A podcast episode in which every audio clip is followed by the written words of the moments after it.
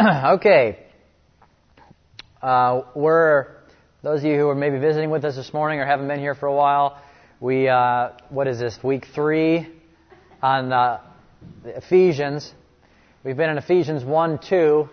Uh, all three weeks we actually skipped Ephesians one one, uh, but um, so we haven't really gone anywhere in terms of uh, progress through verses. I'm going to stay on that verse today, actually. And um, although I'm going to be dealing with some uh, material that's, that, that uh, appears later in Ephesians chapter 2 as well, but uh, um, Paul, Paul says, Grace to you and peace from God our Father and the Lord Jesus Christ. And we spent a couple weeks just scratching the surface about grace. And now we're gonna we're gonna say uh, some things, scratch the surface a little bit about uh, the reality of peace.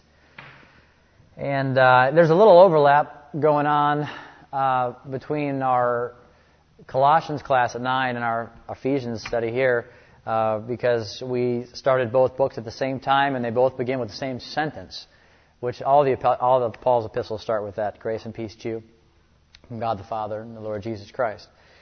So we mentioned some of this, a little bit of what I'll be uh, saying today in our Colossians class uh, last week, but uh, most of you weren't there. So, anyway, grace to you and peace from God our Father and the Lord Jesus Christ. That's Paul's greeting.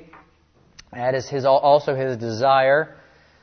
You can see something of, of Paul's heart, I think, in, in that, that he always opens his letters with that very same statement. Paul, what are you hoping for? What are you wishing? What are you desiring? That each church would genuinely experience, come to know the reality of. Answer. I want them to know the reality of grace and peace as they are in Christ. So, regardless of whatever those words may have meant to you in the past, I'm asking, as I always do, that you, you kind of, uh, including myself, just uh, look at it uh, anew, afresh. Let the Spirit of God uh, open those words up as more than words because they're, they're just they're far more than concepts. Uh, sadly, in my life, you know, uh, most of my life, I think they've not been much more than concepts I believed in. But they were not concepts that Paul believed in. Grace and peace were realities of life and experience to Paul. Grace and peace were things he longed to see the church walk in. They were realities that I think, in fact, defined all that life came to mean for Paul. So, grace, just very briefly, as we mentioned, has to do with the death for Paul. You know, I was thinking of Paul here writing this. Paul came to know death, uh, grace as a death that he was he was invited into a death to sin, a death to self, a death to the old, a death to the first, a death to death. A death that was finished in the work of the cross, and yet a death that worked in, worked in him until he, he would say uh, things like, I am being conformed to his death. Conformed to his death. And then a life. Not his life transformed. Not his life made better. An altogether new life. An altogether other life. The life of another. Newness of life. We looked at that last week, maybe, I think, Romans 6. Newness of life. It's new because you've never had it before. It's new because it's His life living in you. It's the life of the resurrection, now working in, in Him and, and now bringing forth everything of true worship, true service, true ministry, true, all things, true love. All things are done unto God by grace. All, all true service is, is the working of grace in you unto God, or it's not true service at all. Now, I won't review, I won't review that anymore, but anyway, peace. Now we're getting to peace. So, just kind of prodding along here. Peace isn't a feeling.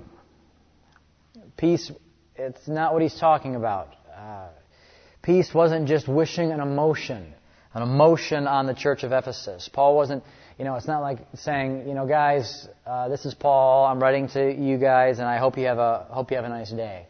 Hope you have a pleasant day. Hope you can, you know, loosen up, unwind, relax, smell the roses, catch a little sunshine.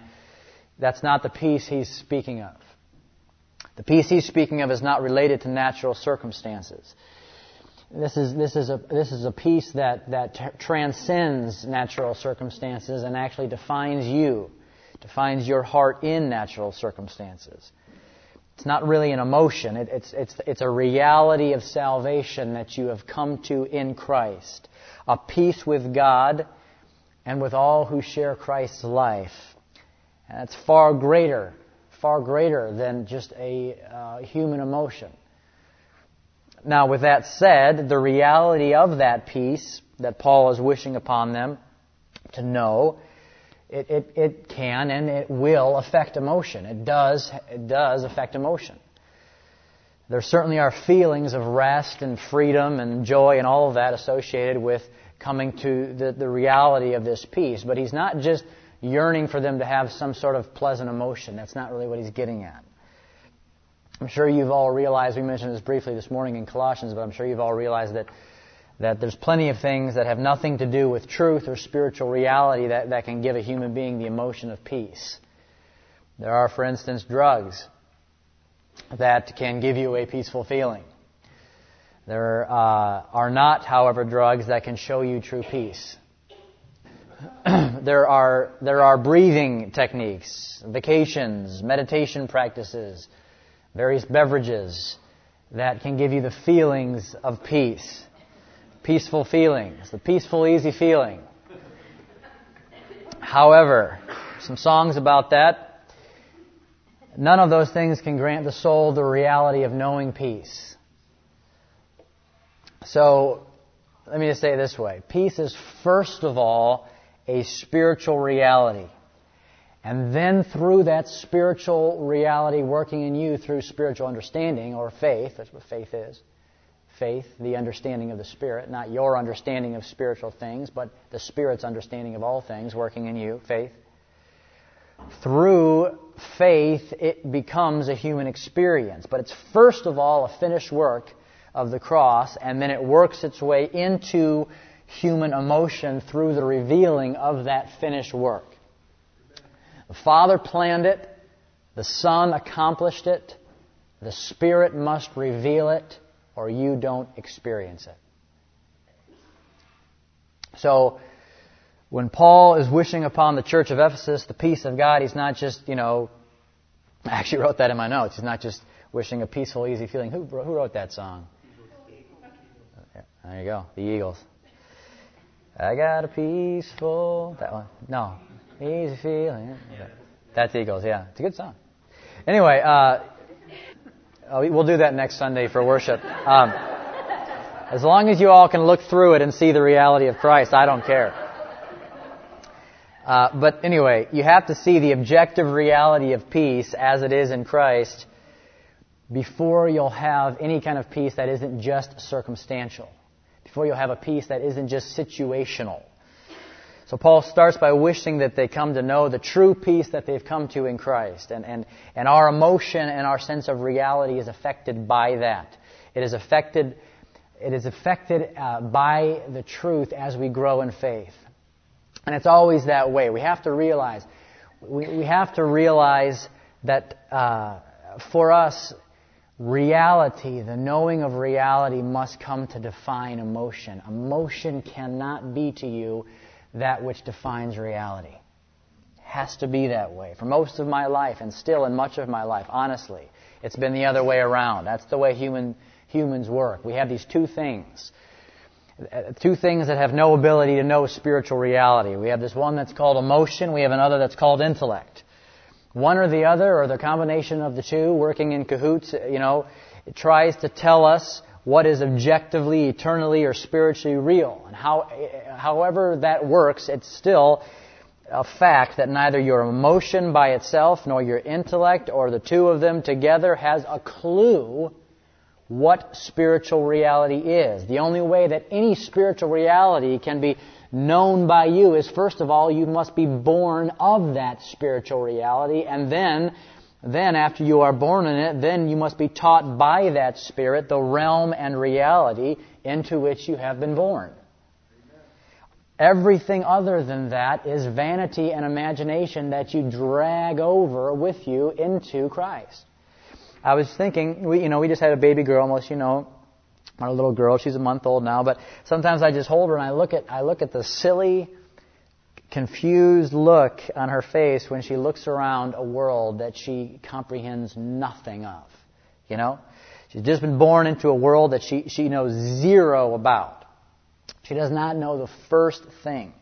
And I watch her, you know, she makes these faces, she looks around, every, everything is foreign. There's nothing familiar. You know, she, there's a wind, there's a light. You know, it's first with a little newborn, just light. It's just like lights, you know, and, you know, and then, you know, and they can't focus past what, like 18 inches or something like that. So it's all kind of a blur out there anyway. But anyway, there's nothing that's understood. You, you can see it in her face. How does she learn the realm and the reality into which she's been born? Only when those who are of that realm and of that reality explain and familiarize her with it. What if you, what if you, uh, ha, you know, left her alone in her room for, for 10 years? She, she would come out 10 years later, a lot bigger, but still knowing absolutely nothing about the realm and the reality into which she was born. And, and, uh, yet, she would still, she would probably have emotions that corresponded to whatever sense of reality that, that she, you know, imagined in that room. You know? Would her imaginations line up with reality as it is in the world? Pro- uh, probably not. I don't see how they could, you know. She's seen nothing, she's experienced nothing, she's been taught nothing. Well, listen, I'm not talking about my daughter. What happens when Christians are born again? They immediately find themselves in a realm that they know absolutely nothing about. The only difference between a Christian and my daughter is that a Christian like me is generally dumb enough to drag my natural understanding over into the Spirit and try to make it mean something. My daughter is at least smart enough to be aware that she knows nothing about the realm in which she's been born. Christians want to hand you a microphone and put you on a plane to be a missionary before you've ever seen the cross. If you have a salvation you've never seen, what exactly are you planning on sharing when the plane lands anyway? Do you understand what I'm saying? So what am I talking about? I guess I'm talking about emotion and reality. Uh, you know, if my daughter Willow comes out of the room after 10 years, she'd still have emotions.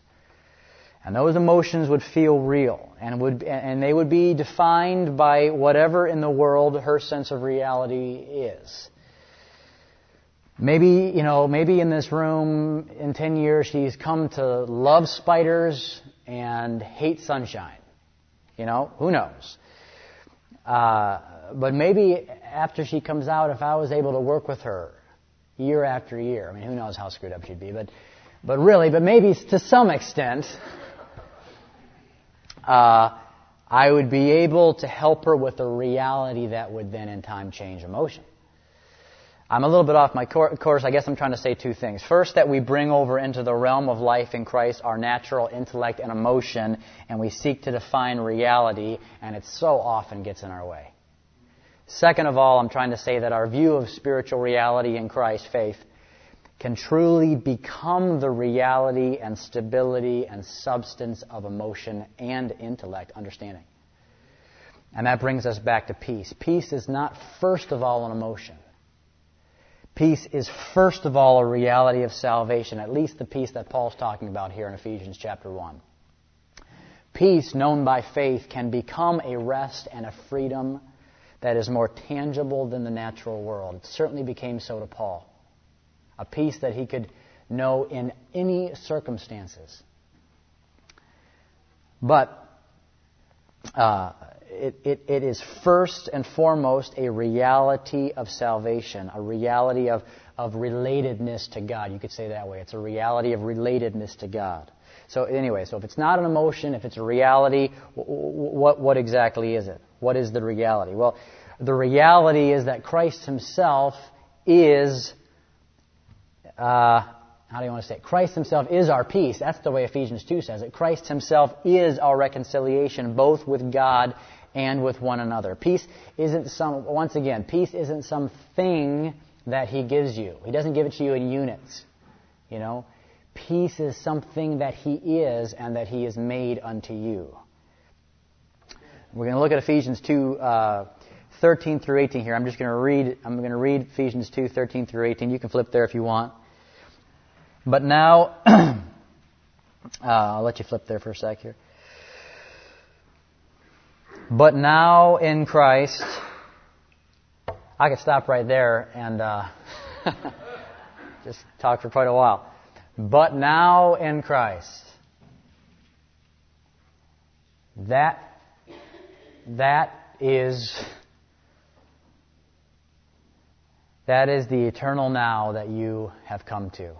That's the now in which you live. That's the day of the Sabbath that you are in, where man's labors and efforts mean nothing and everything is the light of his life. That's the day that you are, that's the now, but now in Christ. You who were afar off came to be near by the blood of Christ. Verse 14, for he himself is our peace, who has made both one. Both, speaking here of the Jew and the Gentile, we'll get to that in a second. But, and broken down the middle wall of partition in his flesh, causing to cease the enmity. Enmity, that's just the hostility, adversity, whatever word you want to. Uh, the law consisting of the law of commandments and decrees that he might in himself create the two into one new man, thus establishing peace. Every word here is so important. That he might in himself create the two into one new man, thus establishing peace, and might reconcile both in one body to God through the cross, slaying the enmity in himself. And then he quotes this verse from Isaiah 57 And coming, he proclaims peace to you, the ones far off, and to the ones near. Verse 18 For through him we both have access by one Spirit to the Father. This is the best definition of peace I could possibly imagine.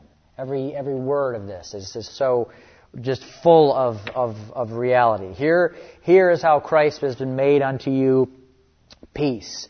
It's a peace that works two ways. There's, there's just one death, burial, and resurrection, but, it, but it's actually a peace, there's two realities of peace coming out of this resurrection. There is a reality of peace with God by us sharing His life, and there's a reality of peace with one another who are in that life, sharing that life. It's a peace that works two ways.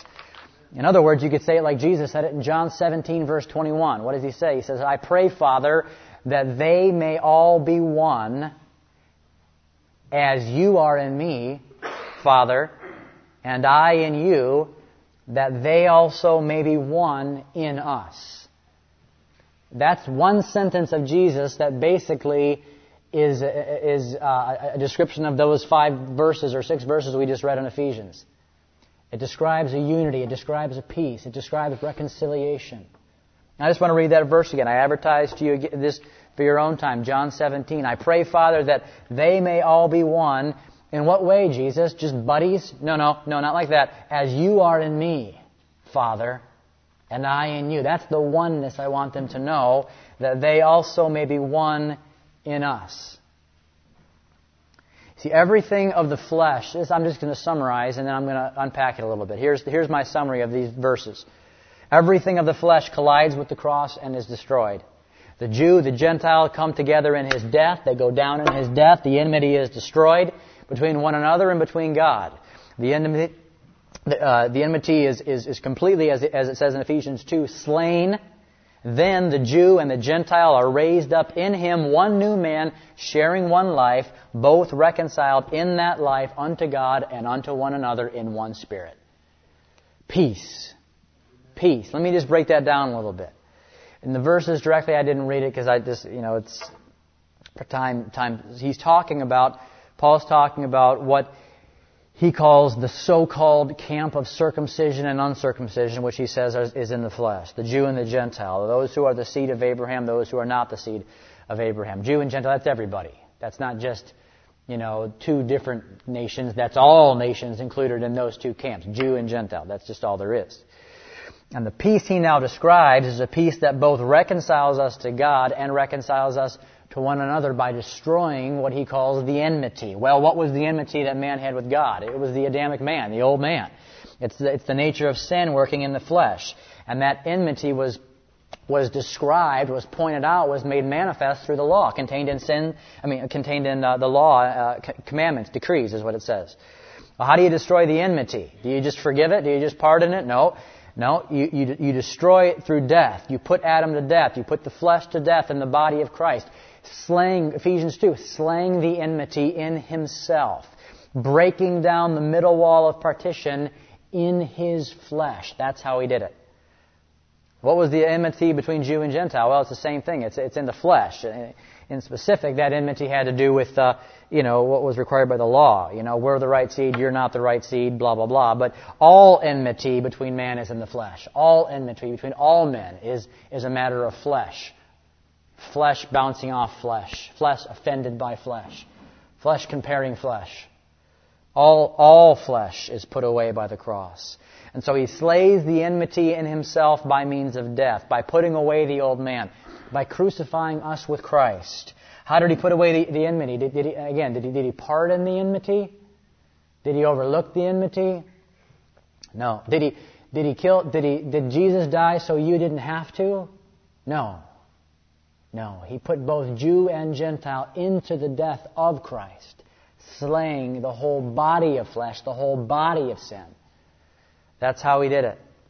He destroyed the body of enmity in himself, and then he was raised up as the life of a new body, one new man, one new body, reconciled to God, sharing one life. And what does that accomplish? That accomplishes peace. What is the nature of that peace? It is peace with God by sharing that life. It is peace with one another by sharing that same life. So what is the reality of our peace with God? Well, He forgave the enmity. No, no. He put you to death in the body of Christ, both Jew and Gentile, slaying the enmity. There's such a difference. He put Jew and Gentile to death through His blood, through His cross, and destroyed the hostility. Then He arises, then He alone arises out from the dead, the firstborn of many brethren, bringing many sons to glory. He, he arises out and offers Himself as the resurrection. He offers himself as the life. He says, if anyone wants to live, I am the resurrection. I am the life. And in me, if you come in me, I've already put to death Jew and Gentile. In fact, I've put to death male and female.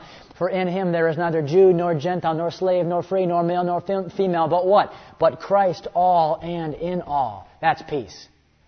That's peace. He broke down the, the middle wall of partition. He broke it down between man and man, and he broke it down between man and God. How does he establish peace? He establishes peace in himself. He himself is our peace. I know I'm just repeating Ephesians 2 to you over and over again, but it's, it's, it's fun. If you live in me, live, if you live, this is what Jesus, I'm just, now this part I'm just, I'm just kind of uh, paraphrasing, but if you live in me, if you live by me, then there is no, there are no distinctions in flesh. There is just this one, this something I call one new man. There is just, there is just one life, one body. And then Paul goes on to, uh, later on in Ephesians, he says, uh, he says, there is just one body, one spirit, one baptism into death, one faith, one God and Father of all, one. One. And then Paul deals with the Corinthian church and says, hey guys, I've noticed you're carnal. How, how, did I know you're carnal? Because you're divided. But let me ask you a question. Is Christ divided? Do you see his reasoning there? There's just one spirit. There's just one life. So anyway, that's Paul goes on to say uh, at the end of this, the last verse we read in Ephesians 2, verse 18. For through him we both have access by one Spirit to the Father. How could, how could there be enmity? How could there be hostility if there is just one Spirit shared by all, all of those who live? How could there be enmity if there's just one head with one body? Only if, only if the members of that body don't comprehend that one life. Only if the members of that body still think we're a bunch of individual lives trying to live for Jesus. Then there can be enmity. Then there will be enmity everywhere you look. But how could there be enmity between my ear and my nose? Really? How could there be? So peace, peace is the result of, of, of a death and a resurrection, not, not just forgiveness. Forgiveness exists because of the death and the resurrection. Peace has to do with the destruction of the enmity between man and man and between man and God through destroying the middle wall of partition and replacing it with one shared life, one spirit. Where it is not, I'm not talking about you becoming Jesus, by the way, if you're new visiting, but I'm talking about Christ living in you.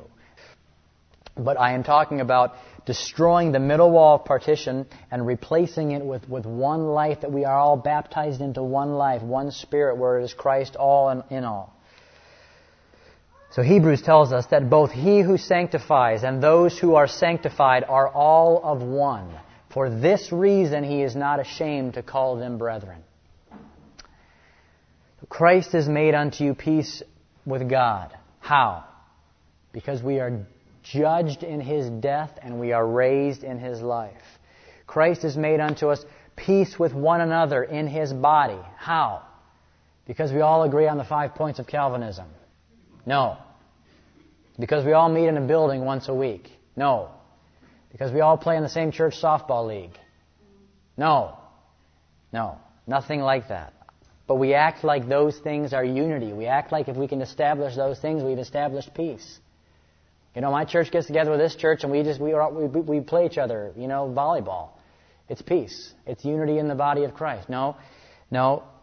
Christ is made unto us peace only because we are now individually partakers of one another, being partakers of Him. Let me read you two verses. One's in Romans 12, one's in 1 Corinthians 12. Romans 12, 4 and 5. For even as we have many members in one body, but all members do not have the same function, so we, the many, are one body in Christ, and each one members of one another.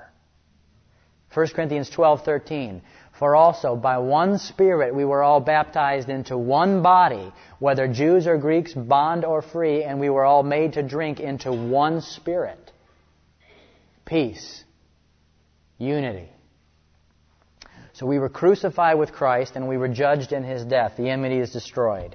And then we are made to drink of one spirit. So peace, but let me say this peace is much more than just destroying the enmity. That's the beginning. Peace also, peace, more, more than just destroying the enmity, peace has to do with being reconciled in one life. And the reason I say that is because I spent some time reading uh, this week, uh, and, and, and it, and it uh, well, it bugs me. It does. It bugs me that there's that there's a lot of Christian literature about the word peace, and you see so much of what is talked about in verses like this is just justification. You know, it's it's stuff like God God no longer has a case against you because He crucified Jesus. So, you know, God's wrath is spent. Is that true, Jason? Yes, that's true. But there's a lot more to reconciliation, even in the natural, than just exercising judgment, exercising wrath. I mean, just think about it. I thought about this analogy. It's kind of gross, but um, but let's just say something horrible happened to, to, to you in uh, in your family. You know, let's say a man, this evil dude, comes, kidnaps one of your loved one, and and and, and they and kills him. It's a horrible. You're, you're mortified. You're angry. There's a manhunt. They catch the guy. You know, they set a court date. They try him. He's found guilty and, he's, and, and they, they give him the, the death penalty. So, you know, after seven years of appeals and eight years on death row, finally they, they, they exercise the, the, the, the judgment, the, the, the, uh, the punishment, and, and, and he's executed. He, he, you've been waiting, you've been waiting, and now justice has been fully executed. He has paid for his crime in the most severe way possible. And let's just say, for the sake of this analogy, that you also sued his family and, and, and not only did you take his life from him, you took all his money. You've got all his money. Taken this guy's life, and you've taken all of his money. There's nothing more you can take from him. But here's the question Are you now reconciled to this man? Huh? You know, does it feel like everything's patched up? Everything's back to normal, everything's resolved? Of course not. Obviously, there's more to peace with God than slaying the enmity. There's more to peace with God. There's more to reconciliation than justice.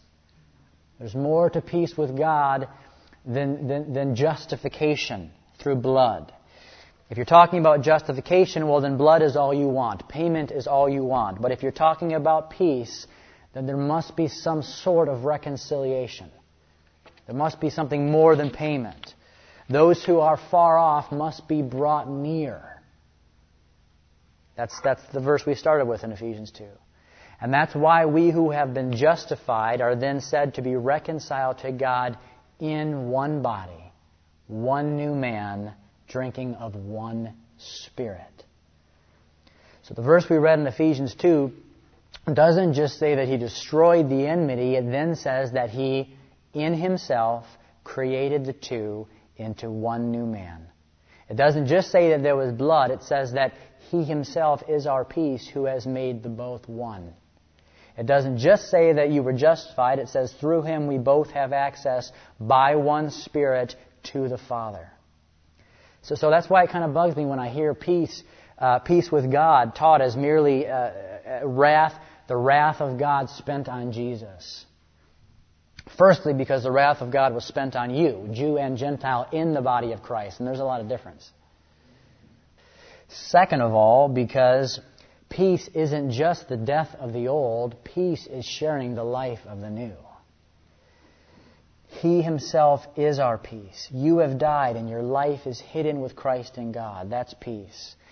Peace isn't something that we're trying to create in his body. It's something that, that, that is him as the life of his body. If you think about it even in the natural, peace isn't something that my hand and my ear are trying to create in my body. Jason is made unto my hand and my ear peace.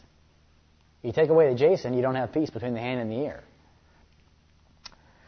So, uh, Paul is not trying to teach the body of Christ to form a committee and create unity in, in, in, in the church uh, in, in some sort of carnal bond of peace. What does he say? Does he say, be, you know, endeavor to create unity in the bond of peace? No. Ephesians 4 3, endeavor to preserve the unity of the Spirit in the bond of peace. It's not something you make, it's something He is that you preserve by sharing that one mind.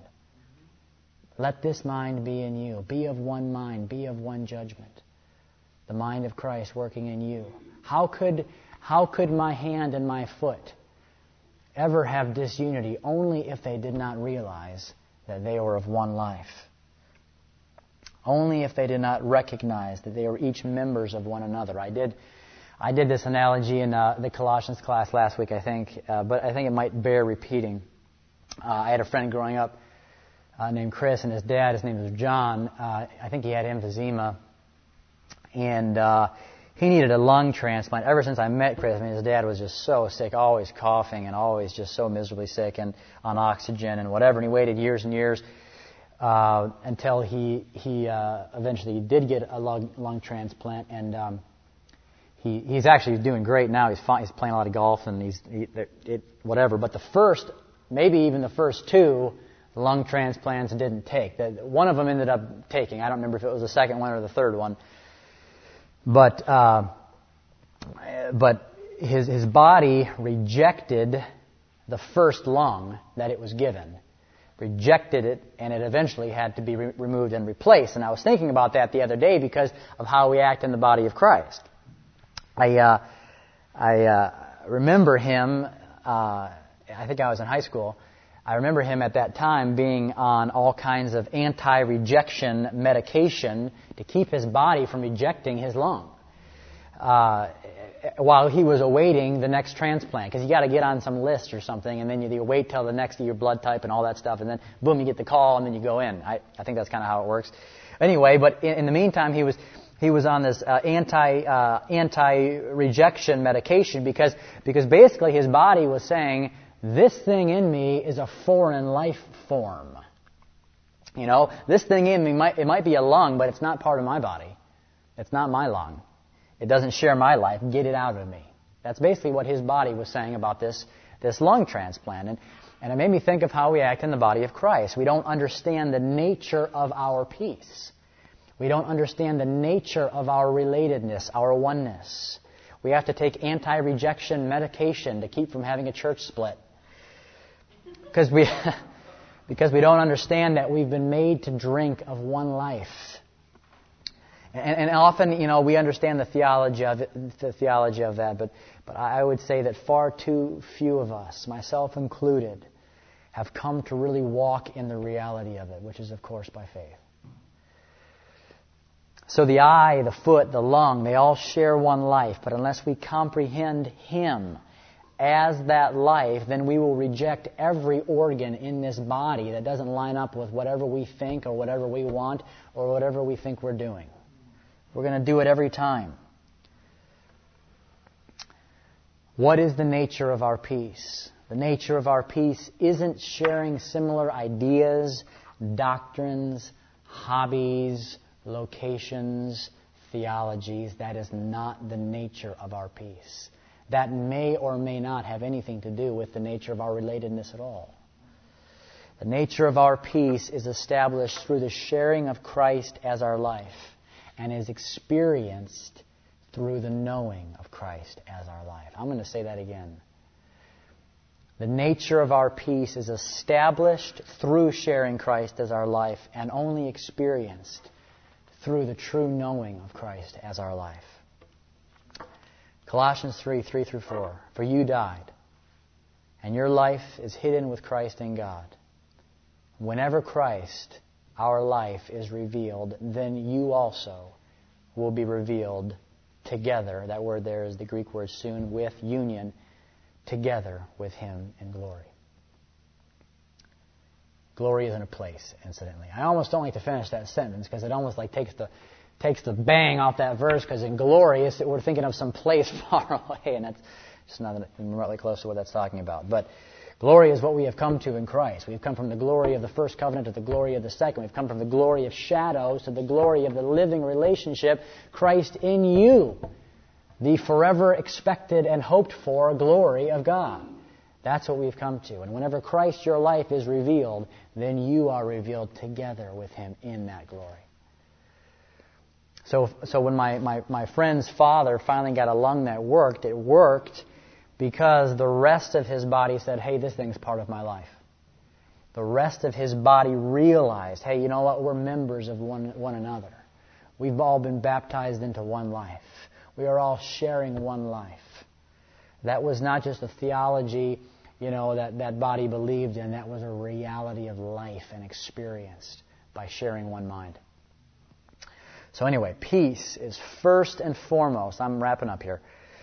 Peace is first and foremost a part of your salvation in Jesus Christ. It's first and foremost the reality of both reconcil- or justification and reconciliation with God. Justified through his death, reconciled through his life. And it is in and by the person of Jesus Christ. Remember that verse. I'm just going to read this one part again. It's so, it's so rich. In himself, he created the two into one new man. In himself, he created the two into one new man. That is the reality of peace. And this is what Paul begins his letter to the Ephesians, wishing, praying, hoping that they would come to know and experience. And when that objective reality by faith is made real, then it absolutely does become a subjective experience or realization, freedom, and emotion. But Paul's not just wishing upon them an emotion. He's wishing upon them the true knowledge and understanding and realization and reality of a peace that they have come to with God and with one another by sharing one life. Now let faith grow. Now let the true knowledge of God abound. Let the revealing of Christ work this into you as an experience. An experience of peace with God, wherein there is now no condemnation. An experience of peace with one another, where we are all baptized into one spirit and become partakers individually of one another. I'll leave it at that. Let's. Uh